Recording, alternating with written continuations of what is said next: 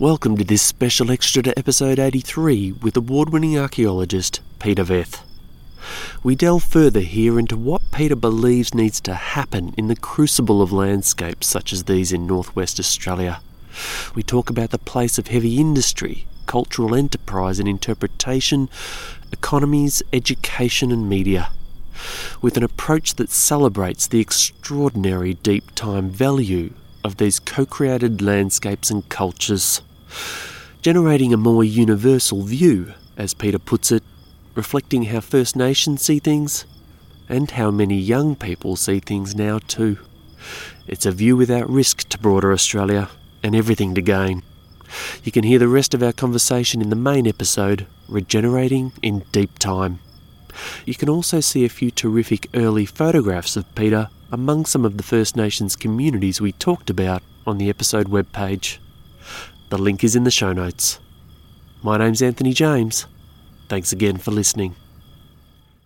You segued to something I was hoping to get to before we closed up too, Pete, and that, that's around, I guess, out of all this, what you think would be good to happen in these places and in these processes. And there's some of it. Let's take uh, Murujuga, Burrup Peninsula. That's obviously a hot point right now with further proposed gas projects and so forth. Yep. Have you got a sense uh, and perhaps even from the people on the ground of a way through that? What could, should happen?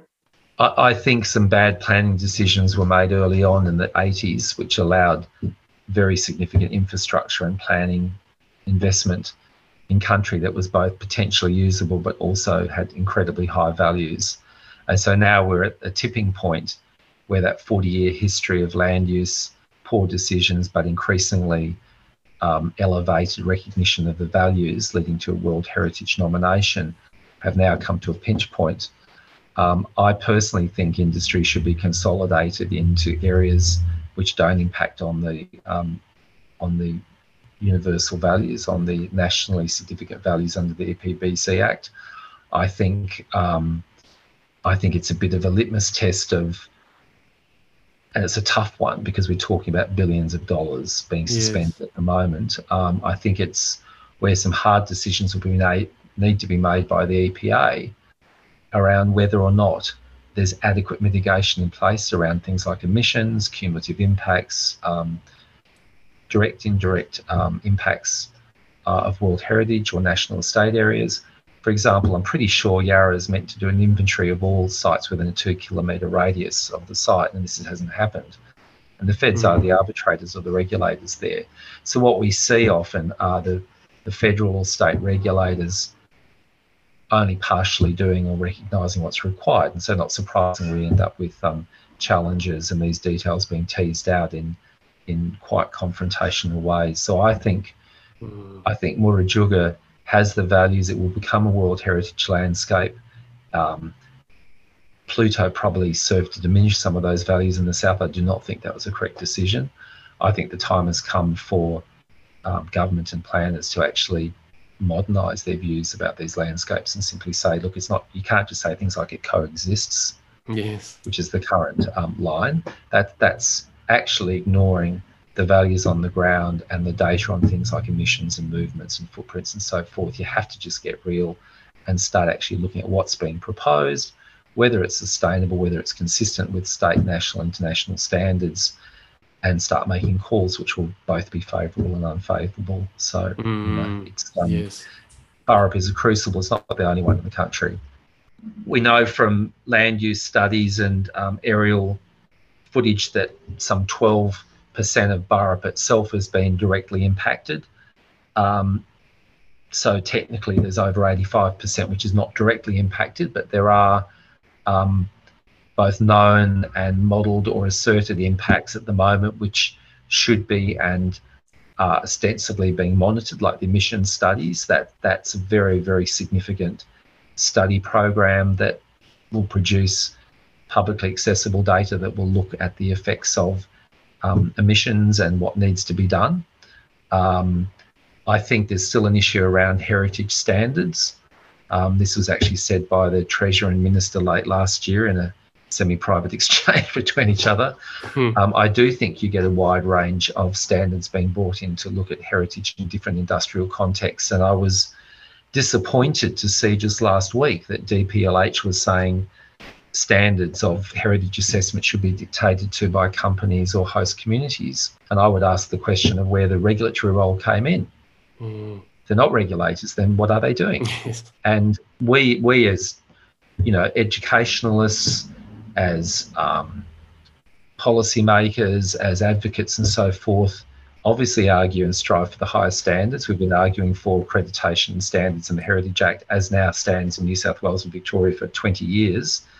The, the request is still there with the state government but it would appear the department is giving advices to the professional bodies a week ago that um, mm. those standards and, and whether conditions are being met or not will be up to the actual proponents, the mining companies and um, the host communities mm. who may or may not be skilled to, to oversee that. And that, I find that problematic. Yeah. That's not part of a modern Australia that I recognise. yeah, yeah. And what that's about a WA? That's a WA legacy. Mm. we could talk about that. Probably enough said. What about around here? I mean, we had on the podcast last year a show on the Resilient Reefs Initiative, this global initiative with five major reefs. I mean, two in Australia, World Heritage listed, Great yeah. Barrier Reef, and here with Ningaloo, yeah. and then three in different parts around the world, getting together to not just manage reefs and do their best with the biological thing there, but to actually work mm. with communities in terms of potentially livelihood transition, uh, communities interrogating what who they want to be into the future, and of course taking into account the threats that Ningaloo might not even be here. These reefs might not even be here in 20 years. I mean, dread the thought mm. for someone who's passionate about them like I am. Yeah. That I, hope we can avert that. But either way, it's going to yep. be different. It's going to be markedly different. And so even here is going through its own microcosm of that sort of interrogation and envisioning and and looking to come together across perhaps pre-existing divides, be they industrial conservation or be they First Nations and colonial. Yep. Have you got a sense from your work here of what's possible, what could, should help the situation here? Yeah, look, in terms of the cultural landscapes and the World Heritage listing, I think there needs to be a retrospective inscription. I think the cultural values need to be actually put on the formal dossier. I think it should be part of the, the values of the estate. Um, I think that should be represented in signage and interpretive material. It's beginning, which is fantastic, mm. with you know fish names and place names, but that can increase. It'll make it very, very interesting. Um, I think there's a beginning of walking tours. There's a, a, few people beginning these or going into different areas. I can see a bit like Murujuga that you'll have um, some Indigenous or possibly uh, Indigenous collaborative enterprises which walk into areas and take people to visit and view some of the big shell middens and other sites, which they'll walk through anyhow. I mean, these are at the back of beaches, which are visited quite clearly and regularly. And so, in other words, help to signpost in a non destructive way what parts of the landscape are, are very interesting or have um, deep histories and, and biological values around them. Uh, and then I think overall, it'd be great to see more multimedia like this, yeah. more films um, celebrating uh, that that human and environmental um, co-generation. I, I I did biology. I love natural resource managers. I think I think all the work they do is highly challenging and again stressed for resources. But I think often policymakers and even communities will grab for an NRM fix or a cultural heritage fix or something else to actually bring it together and integrate it, which is how most Aboriginal people see landscapes and how good policymakers see them, um, and how I think our children see them now, is probably the way to go. So you have to have a reef to obviously celebrate its value. So sea level temperatures and global warming and heat sinks and so forth are incredibly important. You need to have protection of places and sites and, and have worked to actually document what some of those you know, 20, 40, 60,000 year records might be. So that work has to be done, has to be funded. We've just done the first part of what I hope is a much bigger and 10 year project. It was just a tiny first start, but um, wonderful support from Hazel and community and DBCA and others. Um, but I'd just, I'd like to see Northwest Cape known as a destination where you can go and snorkel, do Yardy Creek, um, see mangroves, uh, be shown some Aboriginal sites, understand the remarkable history of the shelf being so steep and providing access to people to the coastline for 50, 60,000 years, being one of the best windows or sampling points in the world. Those sorts of things I'd like to become commonplace and known by everyone. And I think, as again, there's actually no risk uh, to local concerns and there'll be everything to be gained. And it's just creating a more universal view.